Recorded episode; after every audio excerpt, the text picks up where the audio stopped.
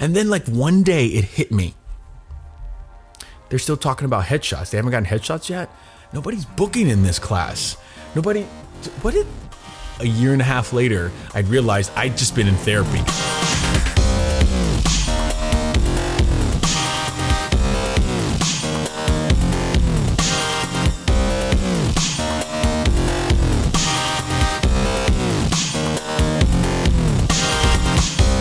Listening to Inside Acting, a podcast dedicated to demystifying the inner and outer game of success in the entertainment industry. I'm your co host, Trevor Algatt. And I'm AJ Meyer. And coming up in episode 227, Trevor sits down for part one of our newest interview series, uh, his chat with actor DeJuan Johnson, series regular on Amazon's new show, Bosch, to chat about uh, his journey from Florida to Colorado to Los Angeles, and more specifically, why he ignored his agent's advice, hmm, and why that was a good thing, why and how to choose your tribe, which could mean the difference between working and not working, and a whole lot more.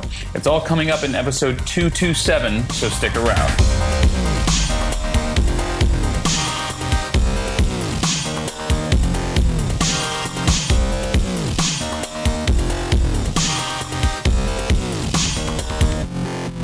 Support for this episode of Inside Acting comes from Rehearsal Pro. Yes, indeed, Pro, the next version of Rehearsal, the essential app for actors. It's coming in just a few short weeks at this point. And if you want to learn your lines, be off book for your auditions, explore your character, make stronger choices, and do a whole lot more, just go to rehearsal.pro slash IAP right now to learn all about the great new features coming in this next version of Rehearsal, Rehearsal Pro, the groundbreaking app designed by actors for actors. Reserve your soon to be released copy of Rehearsal Pro right now at rehearsal.pro slash IAP. That is rehearsal.pro slash IAP.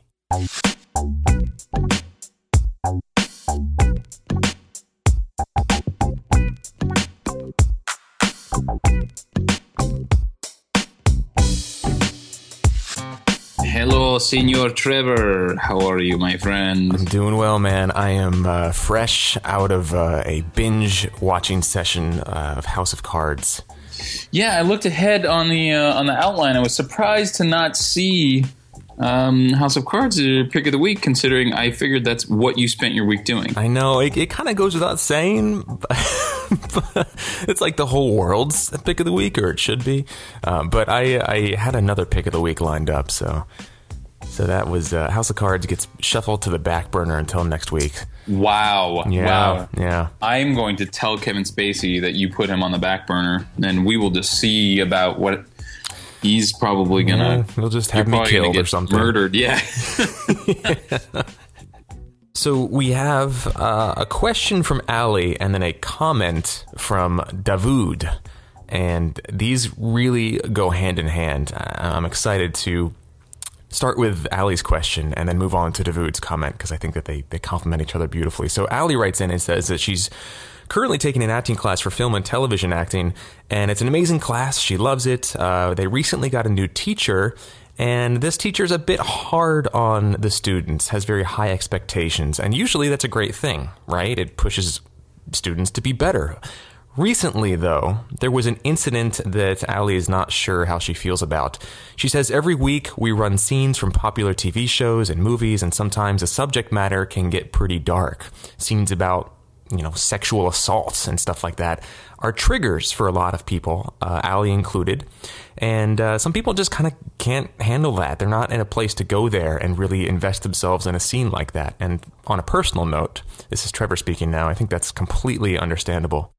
Ali continues and says that her last teacher allowed them to uh, allowed students to opt out of scenes like that uh, because you know if you know a little bit about uh, an actor's personal background and experiences, it can be completely uh, understandable uh, to allow an actor to choose out of doing something like that.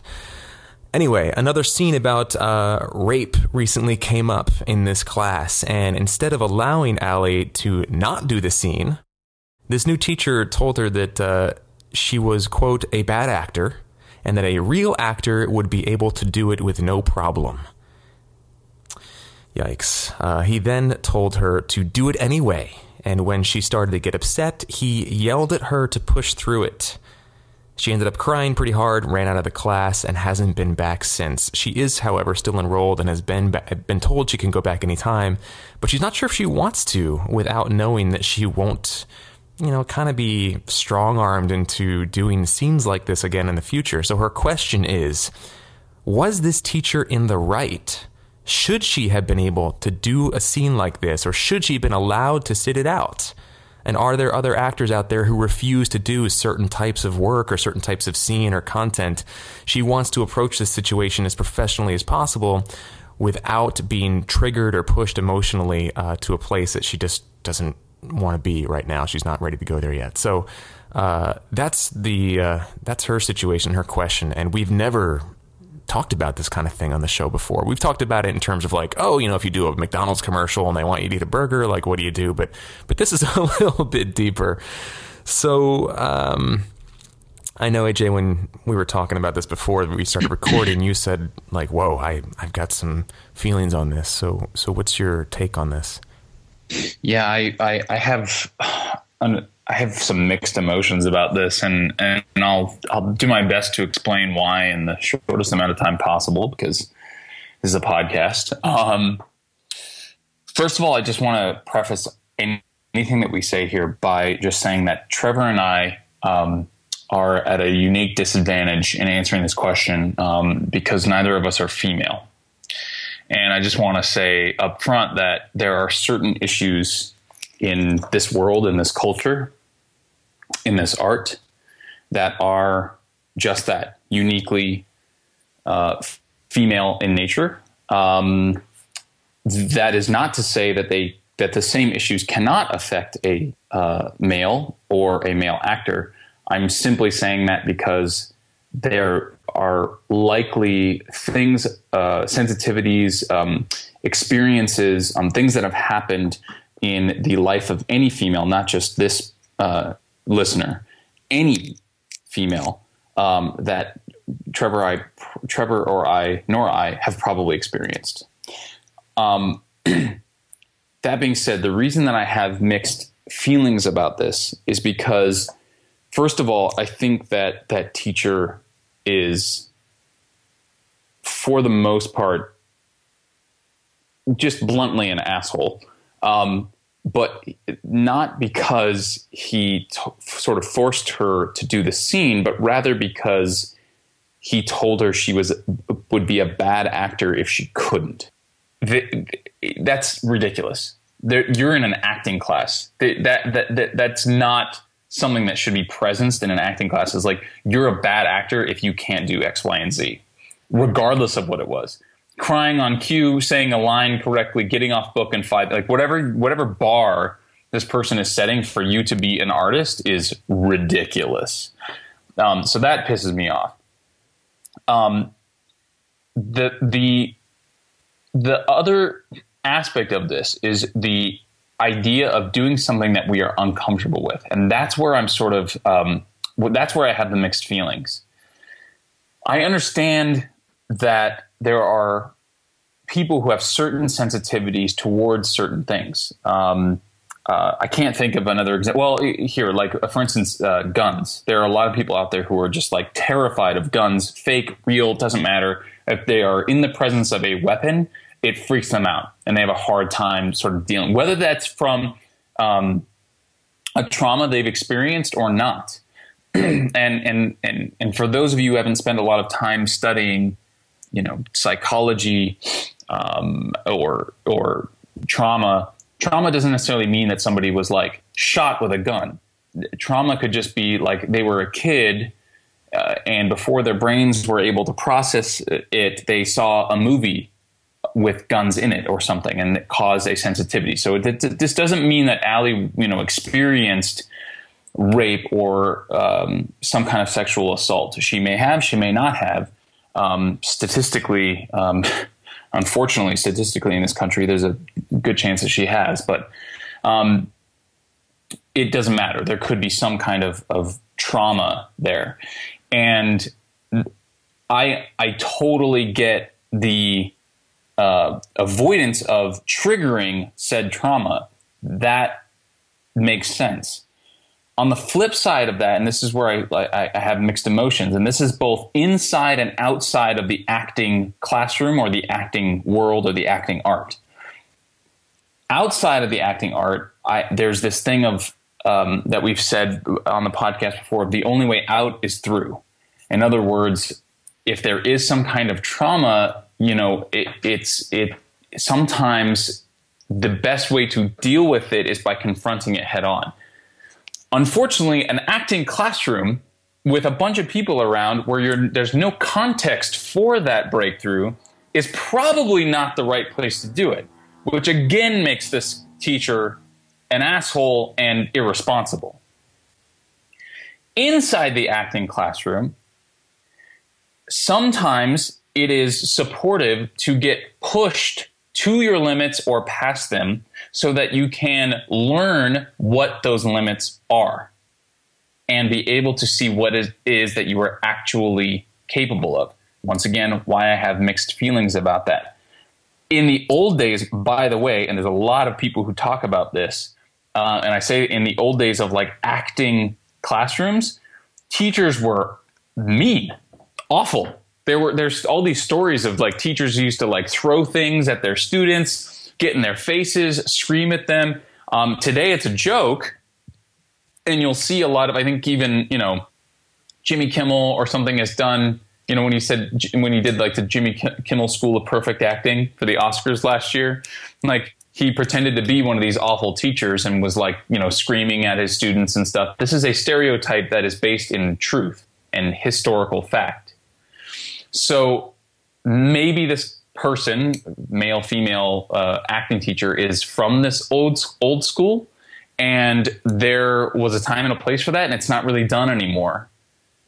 And it's not really a great way to bring somebody to their to their acting potential. I think. Now there, there might be you know acting teachers out there who disagree with me, but the like I said, one of the other reasons I have mixed feelings about this is because there's there there there must be a way where we as artists can grow, where we are pushed to and past our limits. I just think that the way that this person did it was uh, sophomoric, irresponsible, and frankly dickish. Um, and now I'm going to crawl off my soapbox and ask, ask you what you think, Trevor. uh, well, wow. Um, the only things I would add, and I, am I'm, I'm adding these things in the interest of just taking as full a look uh, at this uh, situation as possible uh, as we can on a podcast. A situation like this, it kind of depends on, in terms of framing it, you know, in your mind mentally and emotionally and spiritually. It kind of depends on what your definition of acting is. Uh, in this case, it sounds like um, there was like a slight kind of blurring of the lines between like a scene study and uh, like psychotherapy or like psychodrama. And and back in the day, that was like a, a major approach to acting. People like literally worked through their personal issues through acting on stage uh, in front of a class, and that, that was actually a very prominent uh, way of, of, of working. Not so much today, and I don't know that it was ever terribly healthy to do, but uh, you know, to each their own. But I think that's something that just sort of to look at to say, okay, like what is acting to me and, and how could this serve me? And then the second thing I would say is let's assume that this teacher uh, you know, as we say in the emotional intelligence development work we've done, let's assume positive intent. Let's assume that they had, uh, you know, assume they had the, the student's best interests at heart. If that's the case, if they were indeed pushing for a breakthrough, like what, what, what's, what's a constructive way to to spin this? Um, and I, I don't, I, like I said, I, I, agree with you, AJ. I think this was kind of a dickish and assholeish way to go about it. I think it was a little bit insensitive based on what we've heard here from Ali. But is there anything of value here to take away? Is there, and again, I'm playing devil's advocate because I'm in agreement with you. But is there uh, there a way that this that we can look at this from the distance of a few days or weeks or months now? Can we look at this and say, okay, what was what was the intention? Was the intention for me to overcome this kind of thing? Was the language perhaps you know, calling me a bad actor? Was that perhaps uh, not accurate? But was the spirit behind that uh, more constructive? Is there a different way I can kind of look at this? So hopefully that that uh, our our stance on that is is clear. Uh, and then she asks, "Are there actors who refuse to do certain scenes? Is this something that that comes up a lot?" And, and in my experience, actors are pretty ballsy people. You know, they want to confront this stuff. They want to work through these things. They want to attack these these issues and uh, live through them as intimately as possible with other people. I mean, that's kind of what acting is is all about. There are certain instances where, yeah, of course, actors have refused to do something. Um, you know, the question is, does that same thinking apply when it comes to um, a trauma trigger? You know, I think I, I think that's basically what she's asking. I don't really have a good answer either, like because I, I, don't know. I can't off the top of my head. I can't think of an instance where you know uh, I know of an actor who refused to you know do something, but at the same time, if they refused to do it, we probably wouldn't have heard about it. Right, right, exactly. I think it's a highly personal uh, issue, and that as long as you know, we are committed to uh, not only um, growing as individuals, but also continually serving others with our work. Move forward with things like this, obviously, at your own pace and in accordance with your own gut feeling.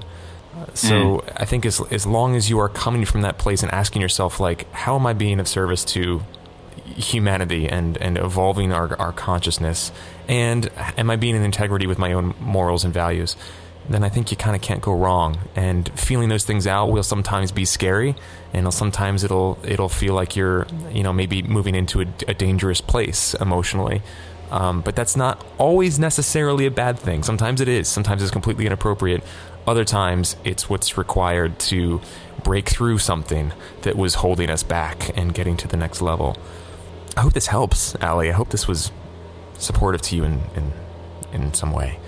And I hope other people listening who are, have, uh, who are dealing with similar issues, I hope this was supportive as well. And please let us know your thoughts. You guys know how to get in touch with us voicemail, email, Twitter, Facebook, all of the above. Let us know um, what resonates with you about this and, and what doesn't. So we have this voicemail from Davoud that I think uh, complements this this email from Ali very very nicely. Hello AJ, hello Trevor. This is Davoud from London.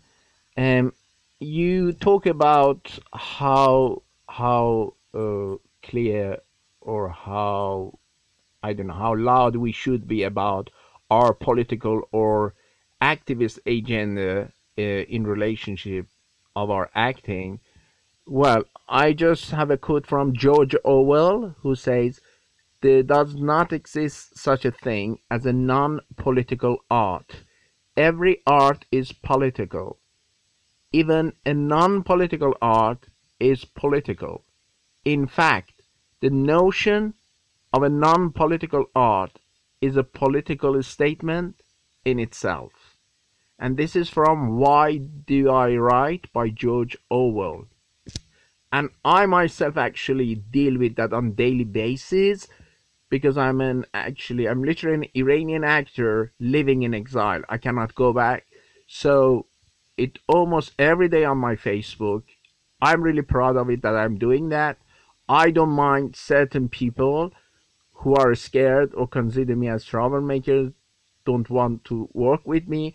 I think integrity speaks loudest than everything else. Good luck, guys. Take care.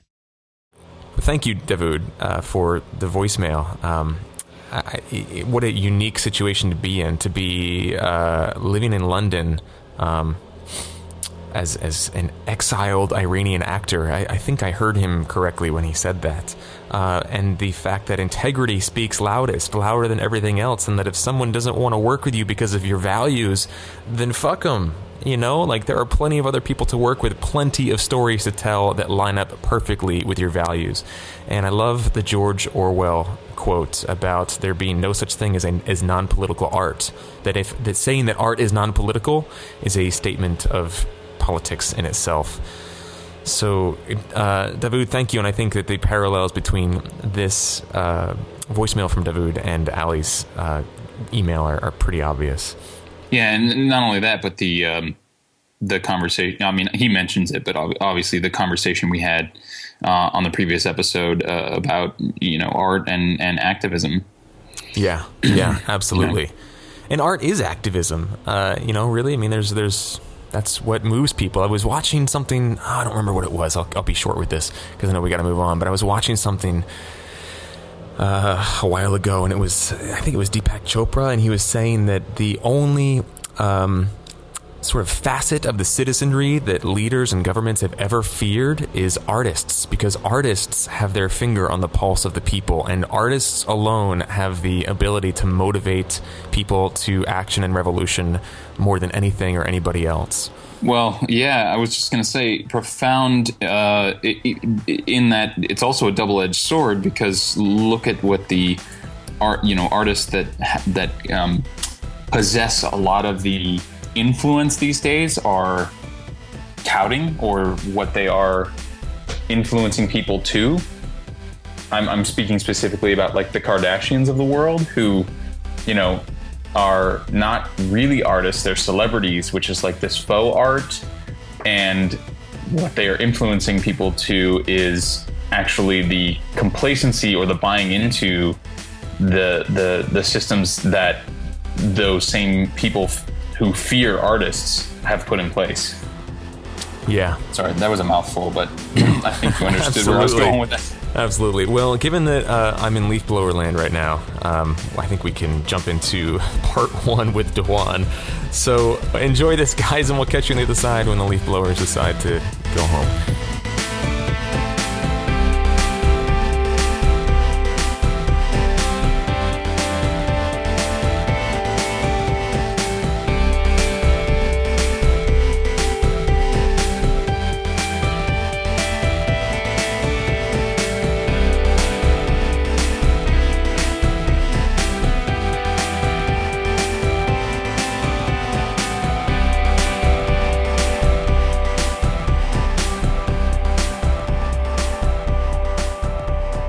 Sitting across from DeJuan Johnson, who is an actor, a coach, all around great guy. He's uh, got a great role on the Amazon show Bosch right now. He's been, what, nine episodes in? Nine episodes in. Actually, you were recommended to us by a listener. A listener said, Hey, I know DeJuan, you guys got to connect. You have really similar ideologies. Uh, I really love what you're both about. And as soon as I just did a quick Google search on you. I found all this stuff. I was like, oh, oh yeah, oh yeah. I got to sit down with DeJuan. So really stoked to have you here, man. Thanks for thank for you, thank here. you for having me here, man. I'm excited to be here. Cool. So as you know, we always like to start at the beginning and just kind of hear what got you into this industry. It's different for everybody, and everybody has different reasons for being here. Uh, and just based on what we were chatting about earlier, um, I really want to hear about your journey from birth through till now. Like, what? Why okay. are you an actor, man? Why am I an actor? You know, um, if my mom was sitting next to me, she would definitely say I've been causing a scene since I was, you know, very young. So it started very, very, very young. But I think it all happened when I was. I'm from Florida. Let's start there. I'm from. Okay. I'm, I'm from Florida by way of Chicago. We moved to Florida, Miami, Florida, when I was five years old, um, and I basically did all my schooling and everything in Florida till I was 18. Um, go Gators before I moved out here. All right. All right. But when I was in middle school, uh, eighth grade, actually, there was a play, The Wizard of Oz, and I auditioned for The Wizard of Oz, and I got the lead role of the Scarecrow. Um, and from that point on, I just loved it. I loved, loved, loved. Um, I can just still remember the moves and and hanging up on that. Um, what do you call that thing that scarecrow this the, the stake that he sits on or whatever in okay, the field right. it just was a lot of fun like just being on that journey and and, and i feel like everything kind of clicked in after that. Like clicked in meaning in the sense of like I could just be silly, I could be somebody else, I could have fun, I could do all this stuff in acting, and I just loved it from that point on, from eighth grade on. Um, which is funny because the next grade when I went in, I auditioned for this play called The Bad Seed, and I just knew I was going to get it because I was a scarecrow. Hello. You, you hit course. the big time. I was like, that's you what they proven want. yourself. Paid your dues. you know, but um, Excuse I me, did- scarecrow coming through. scarecrow through. coming through, um, and I did not get it, and I was heartbroken. I was so heartbroken. I was, and I just really, I, rem- I remember feeling that because it was like I really thought I was going to get it. You know what I mean? But that's okay. You know, it didn't happen. And then I went to um high school after that and i didn't do any theater because we were doing um it was an ib program which was like a international baccalaureate program and i didn't do any theater and then when i got to college is when it picked back up. And my mom said go we can go off to school you're gonna be a lawyer and i was like yes i'm gonna be a lawyer. And as soon as i got there like freshman year i was like in the theater department And- wow. Wow. if my mom's listening i was not in the theater department on my freshman year Wow.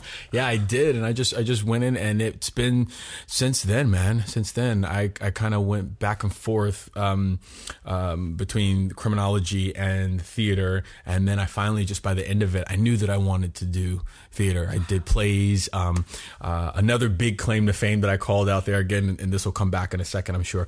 Um, is I played Hamlet. Oh. Um, and as, as I was Hamlet, and, and and that was one of the things in the in the um in the um the repertory theater in town in, in Gainesville. And so again, when I left college, um, um, um, I came out to LA. I came. Well, I'll stop for a second, but I came out to LA after that, and I thought I was hot shit on a rock again because. I played Hamlet. Sure. But then you get out to LA and everybody's played Everybody's Hamlet. played Hamlet. Yeah. Hamlet. Everybody was the big dog in a small was the pond at their theater program. Yeah. You know what I mean? I didn't, but I didn't know that, so that took a little bit. But um, I also took a two-year pit stop between college, undergrad, and um, L.A. And I did a two-year program in Colorado, um, Fort Collins, Colorado, Colorado State University, um, grad school. I did a grad school program there. Oh, Um, cool, man. Totally different. Mine. It's um, I did it in um, student affairs, working with students because I really enjoyed that. Um, and I just got tired of telling students to go do live their dream, and I wasn't living my dream. So I just dropped everything at that point, and I was like, okay, mom, I got all the degrees, I got all the things that you wanted me to get, and I was like, but this is what I'm gonna do for the next, you know, whatever. And so, and I've been out here. Wow. Okay, so I'm curious about that moment Okay. where you realized I'm telling all these kids to follow their dreams and I'm not doing it myself. I bet a lot of people listening have had that moment Yes. of like, I talk the talk, but I'm not walking the walk. Yeah, man. I, I've had that moment a lot with this podcast sometimes. I think like I'm always telling people to go create their own work and stuff. And, you know, I've, I've done a couple little short films and things that I've written and whatnot, but like, I'm not doing it as consistently as I talk about it. Yeah. So what was that moment like for you, and, and what was the breaking point, or what was the, the thing that put you over the edge and said, you know what, I'm I'm I'm in with both feet now. Well, you know, it happened. Like I said, so I finished undergrad, and then I went to the grad schools. It ha- grad school was two years long. It happened actually after the first year of grad school. So I had to make a decision: do I, you know, go for one more year and get this degree, or do I like leave right now and go to, you know, L.A. is where I was going, where I was planning to go anyway. Um, um, and it I stayed. I stayed, obviously, and finished my two year program. But that moment was so strong. Of like, I, I kept telling all these students and and and, and my staff because I was uh, working there, and I was like, you guys got to go follow your dreams. All, you got to go. If you want to be an engineer, let's go do it. If you want to be a nurse, go. You know, I remember it so clear. And then I just remembered being. I felt like a hypocrite. I felt like I was.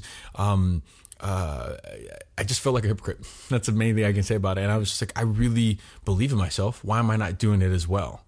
And so I did. I just decided, I made a decision that I'm going to just stay one more year just to say I did it. So I don't have to go back to school or anything like whatever. And then I left, packed it up and left.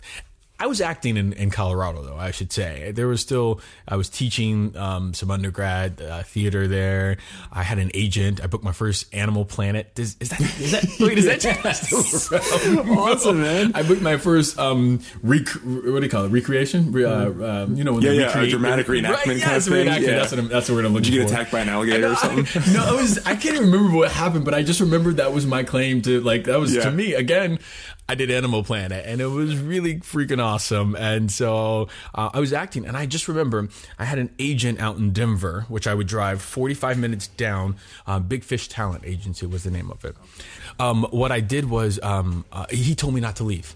He said Not to leave Denver? Not to leave Denver. That was another. That was another, another resistance right there, saying not to leave um, uh, Colorado. You're not ready yet for LA. Your agent told you agent this. said it. it. It was a big thing. Just like you're booking out here. Why don't you stay here for a couple more years and um, uh, uh, get your feet wet and then move out to LA? And I remember he had a friend uh, that was on the Wonder Years years ago, maybe the bigger dad guy, and had said he's not getting work right now out in LA. Why? Why do you think you're going to go out to LA and get work? And I just remember thinking. I guess I could follow that. I guess that makes a lot of sense. But I'm going because I had already made up my mind. I had already in my mind wasted, not wasted, that's a bad way. I'd already given two years of not following my dreams out on a place where I knew after a year I should be going. And so I just went. Wow. Okay. So in retrospect, Yeah. do you think he had a point? No. No. No. I don't think you know what I've, uh, you know, one of the things that are really big for uh, you people out there. I started believing, and I believe this to be very, very true. What people say is about them, and what we hear is about us. And so that's big. And like, so that might have definitely really been true for him. And that might have been his experience, but that had nothing to do with me. And only if I took that on did that really have to do with me. And you know, maybe in some of those beginning moments where things were looking a little challenging when I first got to LA, I might have been like, oh, but I just knew that Denver was not where I wanted to be. I mean, I love Denver and I'll move back to it one day. Like if I can be in a different state or something like that. I really do love Colorado. But that I remember it. I remember thinking like, okay, I'll see you later. And I went and I got out here.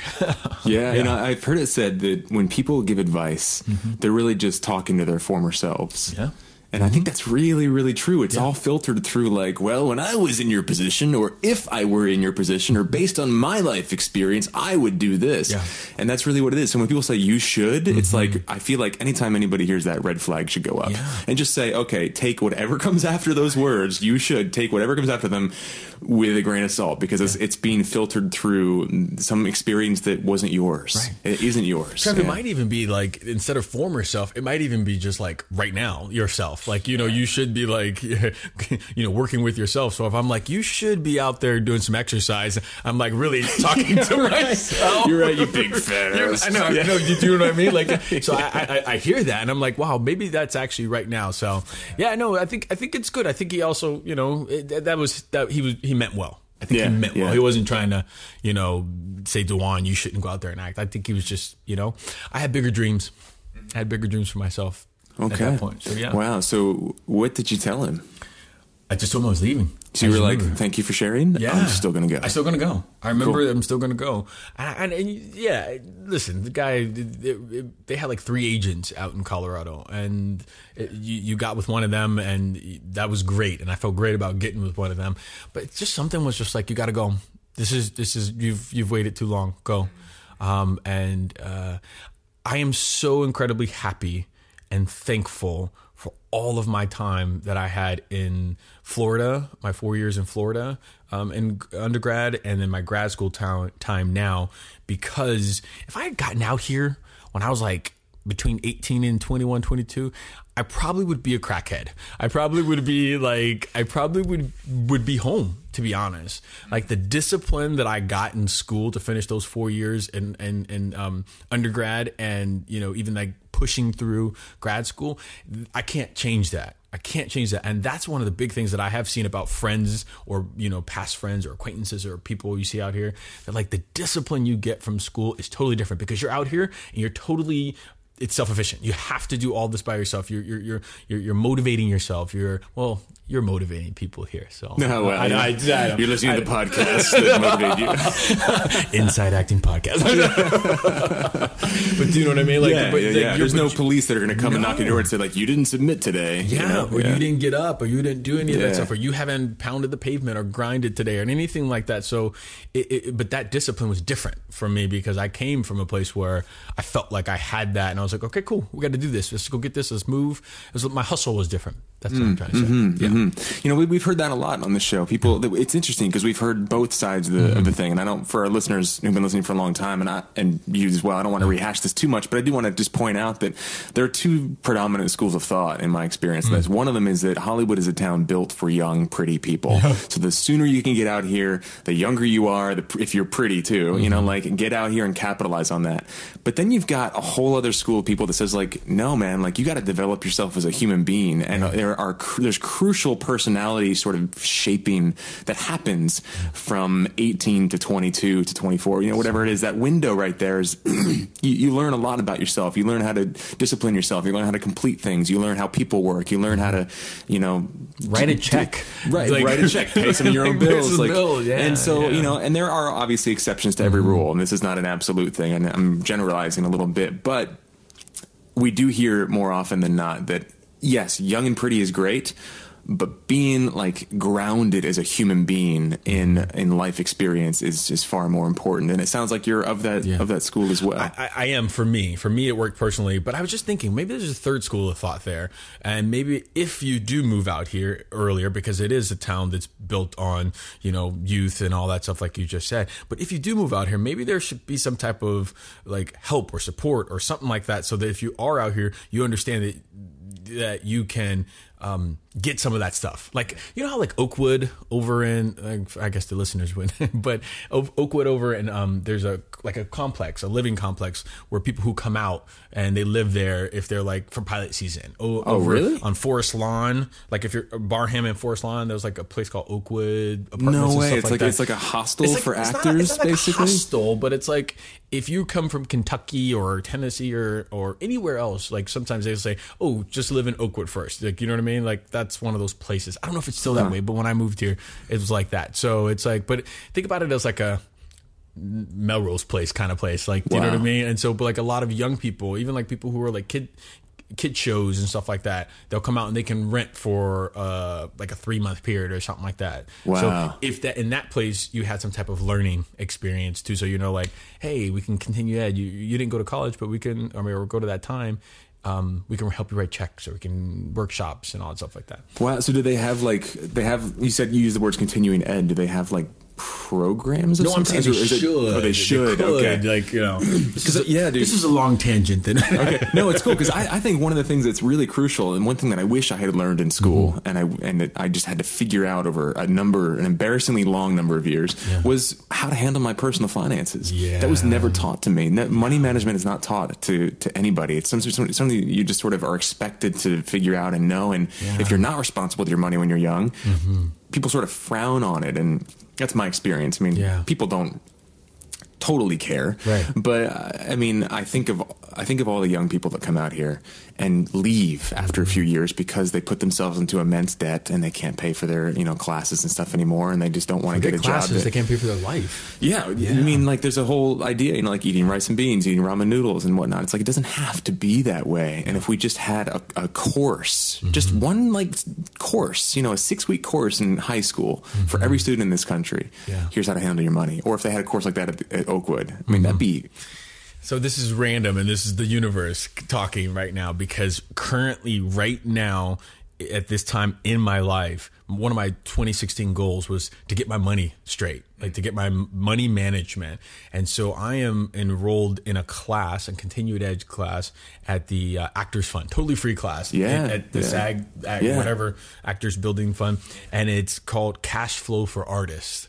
And it's literally what you just brought up. No like it- because that's exactly it and they talk about that you know Uh, you you know when i was a little bit younger i came into a lot of money out here by booking some commercials you know i had all these commercials running and then you start making like a six figure like income and then you're all of a sudden you're like well i'm gonna go party Right. but if we had been taught if i had been taught some of that stuff earlier on like you're saying i would have invested some money i would have put some money away from my ira i would have paid off this and stuff like that instead of thinking well like i'll just you know handle it at another Right, time right, yeah. no so that it definitely is something that I think artists know. Maybe that's something like that, you know, SAG or an Actors Fund or something like that can be more public with. So when people do come out here for that, at least they have that in their mindset. Yeah, yeah. I feel like that should be one of the sort of key components of, of launching a career. It's That's like great. you know, I mean, there's great there's great stuff out there about you know, here's improv classes, here's Mm-hmm. cold reading classes, here's where you get your headshots done, here's how to handle your money. Right. Mm-hmm. Especially if you're like early twenties. Oh my god, if you do it right, man, you could retire in your forties. could. If You could. do it right. Yes. But also, you know, some of those lessons you have to just learn, like Yeah. in the process of Well, maturing you? as a person. Do you? Like you're saying, you can't fall back on it and be like, oh, but maybe you just have to F up a little bit. Well, I, like, you know, do you know what I mean? I, I, I kind of do because what I if you don't have to just f up? Like, do you know what I mean? What yeah. if what if you have this has been like there's some things I don't need to do. Like I don't need I don't need to like eat poo. I know it's not gonna. I don't. I just know like, hey, I've been taught. No, I'm not gonna touch that. You know what I'm saying? Right, right, right. You're not like, no, you got to just try it. Like, no, Yeah, you know what I mean? yeah, I'm just wondering, do we have to like mess up like that? All right. Well, that was a little bit of a tangent, but uh, but I loved it. It was totally great. So, tell me um, about your first years in LA. You said you booked a bunch of commercials and stuff. So you, you know, so I got I got to LA and um 2002. 2002, May 22nd, 2002. The first couple of years out here uh were everybody likes to say this is when you grind the most, when you hustle the most. Your hustle game is really up before I guess you you hear a lot of no's or you hear a lot of um, um, the challenges pop up, and so that was pretty pretty. Um, intense. I was I felt really good. I booked a lot of short films. I booked a lot of um, uh, backstage West stuff. Am I dating myself? Does everybody know what backstage? West? what's backstage? web? No. So, so this was paper this was back when you had to like find the listings in Yes. the paper and you actually mailed off your headshots, like physical yes, headshots. Physical headshots. Wow. Physical like I physical, remember those the, days. The, the, the, the, yellowish envelopes, you know what I mean? Yes. And, then you could buy the ones with the clear plastic clear backs, plastic but then everyone was yes. like, "Hold on to it," you know, like yes, yes. And so I Shit. Did all that, and I was doing really, really well. Um, you know, here's what I'll say about my first couple of years. I look back on it and I think, like, gosh, I did hustle. I feel like I was, I was pounding. I was, I was sweating. I, I, I got a, a, agent. Um, my first couple months out here, Castle Rock Entertainment. I remember them. Yeah, um, Castle Rock. yeah, it was great, and I that was fantastic. Um, I didn't really hook into what it meant to be an actor out here and and start booking like television into 2006 that was my first role on close to home. And that what happened in that time period uh, four years was that i was getting my feet wet. I was figuring out take fountain um, you know all that stuff. It didn't really happen. I didn't really get serious. I didn't really understand until 2006 and something happened in 2005 2006 was that I was sitting in a class. I don't want to say teacher's name because they're big now, but I was sitting in the class for the first couple of years, and I remember thinking like, I feel good as an actor. I remember being in this class, and I was like, I feel good as an actor. I feel like this is great. It's like that people are crying up there, and like, oh my god, this is exactly what what happened in like you know theater school. I played Hamlet, I- bitch. Yes, I was like, this is good. and then like one day it hit me they're still talking about headshots. They haven't gotten headshots yet. Nobody's booking in this class. Nobody. What did a year and a half later? I'd realized I'd just been in therapy for Wow. a year and a half, and th- it, it wasn't really like we were we were working on plays for a year and a half, Trev. Like a year and a half, like plays. And I remember I got an audition for The Shield, and I remember the question I asked in in class was like, I don't understand how Shakespeare deals with deals with the shield. How is this getting me ready for this? Because i don't this looks different to me. And they're like it's all the same. It's all acting. And i remember like but I, I don't understand. And i bet it is and i bet there's listeners out there who can tell me like it is probably all the same but i couldn't compute. I was looking at sonnets or whatever iambic pentameter and like and then i was looking at this this scene uh, from the shield and i was just like this doesn't make sense to me. And then that's when all the questions started coming up of like, I'm not in the right, I'm not in the right place. I'm not here. This is not the, this is not my tribe. This is nobody's booking. Nobody's getting headshots. We're talking about the same thing, but I felt good because it just, it fed that actor part of me. And then I made the switch over to another studio, um, and I, I, I sought out. Actually, I sought out another studio where the conversation would change, where the people were booking, where the people were working, and I got into this studio, and it was it was kind of life changing. It was like it was like really life changing in the sense of like, oh, okay, there are people working, there are people booking. Oh, I'm going to be the worst person in the class here. This is mm-hmm. great, and I would loved that idea. That, oh, okay, they're going out all the time. Great, and I start like sponging everything and it felt so good. Conversations in the hallway of the studio changed. Like you just felt like okay this is a different field. This is where i need to be. And i tell you i was there. I got in that class that studio january of 2006 and um, i booked November, which is like Wow. what was that Okay. January to January to November. Continuously started working, working a different way. I was thinking a lot of the times like, why wasn't I taught this in school? Why does it? There was a lot of new information that I was being given, and um, November, November of that year, I started. I booked my first. I was Taft Hartley um, uh, for Close to Home. I booked my first uh, co-star, and dude, I've just been you know running ever since then, booking and stuff like that. So. I, I think it's a re- I want to just presence a really important point I think you just brought up, which is the idea that you are the five, the average of the five people you spend the most time with. oh yeah, and Jim you, Rohn. Yeah, and when you deliberately start to choose your tribe, you know, like you use the word tribe, and I love that. I think it's exactly what it is. When you deliberately start to choose those people you surround yourself with, you take yourself to a whole another level because you become aware of that idea that you know Mm-hmm. what. I am not this lone being that just muscles his way through the world. I am the product of my surroundings a lot of the time. Yes. And um, But you don't know that. Like we don't know, we don't Yeah, hear that. yeah, if yeah. we hear that earlier on, I think you move a little bit quicker, or you, or you at least just become aware of like, wait a minute. Yeah, yeah, yeah, yeah, totally. I just, I wanted, to, I just wanted to bring that because I think that's really, really important that, that people kind of uh, um, that we that we just presence that. You know, Steve Harvey said it, and it's I know it's, he's not like the guy you think that would say this, but he said it in a different way, the same way. He said, um, and it stuck with me. He said, "If nine of your friends are broke, you will be the tenth one."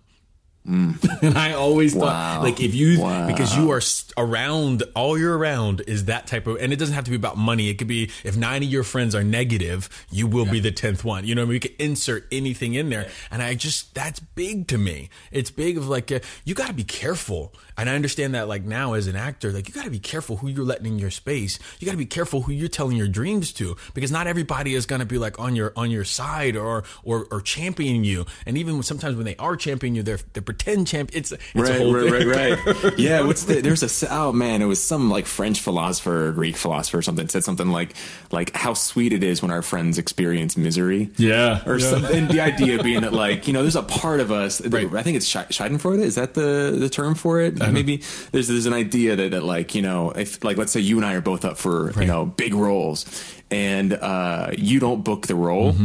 Part of me, part, some part of me, Mm-hmm. Yeah. and I bet you a lot of people would admit to this, goes like, "Oh, thank God!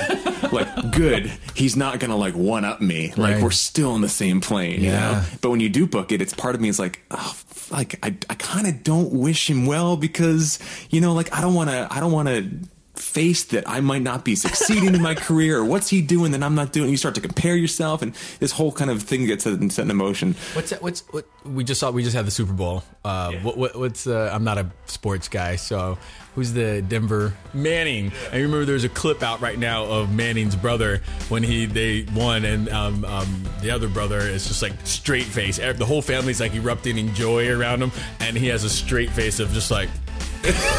Oh man. So, so how about that for? it? You know I mean?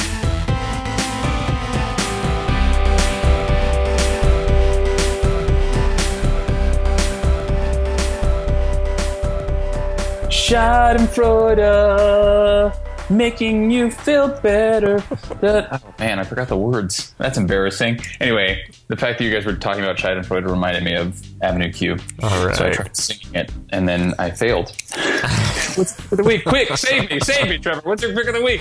Oh god, oh god, oh god. Okay, so my pick of the week, I hinted at this uh, last week. I think I don't think I cut that part out of the episode. Maybe I did. Uh, my pick of the week is a book called "Writing Down the Bones." It's by a woman named Natalie Goldberg, and it's it's kind of like the artist's way before the artist's way came out. It's it's a it's a series of essays essentially on writing, uh, and specifically like free association, stream of consciousness writing, and how that is a spiritual practice, that's an artistic practice, and it kind of goes in depth into um, examining the processes at work there. And it's a beautifully written book, and you could take the word writing in that book and just replace it with acting. or any art at all, uh, and it would be equally profound and and important and moving and and all that fun stuff. So, uh, recommended reading for any artist, I think. Writing Down the Bones by Natalie Goldberg. There's a link to that on our website, and the 30th anniversary edition just came out, and it's got a foreword by Julia Cameron, who wrote The Artist's Way. So. Um, okay, uh, yeah, uh, my pick of the week. I I oh, I struggled with this one because you know technically the podcast has never um, specifically, I guess, endorsed a candidate. We've talked a lot about politics, and we've talked about um, uh, we've talked a lot about climate change and, and, and being a good person and making an impact on the world and, and, and all of that. But I have been sitting back and being um, quiet about my opinions on the current uh, political goings on. Um, I haven't posted about a lot on uh, social media. For those of you who follow me, you'll notice there's not a lot there. And I've just been watching and paying attention and reading, and I, I, I, I, I have no choice because everything about this person speaks to me uh, and my values. So I, I am my pick of the week is Bernie Sanders and BernieSanders.com. Um, I made my small micro donation to his campaign, which is not being funded by um, billionaires and corporations. And I know that uh, it is a revolution that is probably going to be quite painful and one that is going to be quite challenging, but it is also one that is long overdue. Um, I have talked about campaign finance reform and getting the money out of politics for uh, a long time, maybe not on the podcast, but just in my life. And everything that he is saying um, about what is what is right and could be great about this country is what I believe and aligns with my values. And um, if you want to have a discussion about it, I would love to. Um, I've actually been spending quite a lot of time on um, Hillary's website because I want to know, you know, uh, how they differ, what her criticisms of him are, etc. Um, so I've been doing my due diligence, doing my research, and um, and obviously uh, with the um, uh, train wreck of a circus that's happening on the other side. Um, this is really the Democrats' election to lose. So um, I, am not going to I'm not going to spend a lot of time talking about like the um, insanity, xenophobia, uh, in like just crazy, crazy circusy crap that's happening on the other side. There's there's it's it's, it's almost unworthy of conversation. Um, hashtag make Donald Trump again. Um, but uh, but uh, in terms of, of you know the the candidates that I would support, um, I'm I'm throwing my weight and time and energy and money behind uh, Bernie. So hashtag feel the Bern. And uh, once again, I'm stepping off my soapbox. Thanks for listening, listeners. We shall see, man. I, oh man, this is we could do a whole episode on this alone, and the people would be like, "What? I thought this was an acting podcast." uh, anyway, uh, that is uh, "Writing Down the Bones" by Natalie Goldberg and the man himself, Bernie Sanders. BernieSanders.com. Um, that's it for episode two two seven. Yeah, jam packed. Wow, and a lot of like really intense stuff. I actually, like I said before, I'm really interested uh, in hearing people's responses to everything we talked about on the show today. So remember all the ways to do that. Um, find us on Twitter, Inside Acting. Find us on Facebook. Uh, you can send us an email, Inside Acting Podcast at gmail.com. You can send, send us, you know, leave us a voicemail, 213-2 actors. That's 213-222-8677. I think I had too many twos in there, but it's two actors. You know how to find us. You can also do it on the website now. Just leave it on mm-hmm. the website, or send us a email MP3. But just uh, get engaged, uh, especially you know um, what we talked about earlier in the podcast. I'm, I'm interested to, to hear what people uh, have to say. Um, in the meantime, today's episode of Inside Acting was produced and co-hosted by yours truly, AJ Meyer, and of course Trevor Algatt. Uh, Jen Levin is our production coordinator. Kadali Gubrick is our marketing and web director. Deborah Smith is our community manager and uh, we'll have some announcements on some PR stuff uh, coming shortly. In and uh, yeah, keep an ear out for that. Trevor Algatt edited and mixed today's episode and composed our theme and interview music. You can sign up for our weekly email dispatch and listen to all of our episodes at our website insideacting.net. You can also find us on iTunes, where your reviews are hugely appreciated. Seriously, go leave us a review. Seriously, it, it helps a lot. Mic drop. Special thanks to our sponsors, Rehearsal Pro and VO2GoGo.com, and thanks to you, our listeners. If you love Inside Acting, want to maximize its value in your life and career, and support the continued production of this here podcast, sign up as a monthly member. Get cool perks like access to our membership message board, cool freebies, invites to exclusive member meetups, and much, much more. Just visit insideacting.net click on the membership tab. You can also sign up for an entire year's worth of the membership and save yourself some ducats. Ducats. Ducats. Is that a word? That's not a word that gets thrown around very often. Ducats. it, it is not, and I just used it, so you're welcome. D U C A T S. Look it up. Uh, that's it for episode 227 of Inside Acting. Thank you so much for listening, everybody. We'll see you next week, and in the meantime, go with your gut.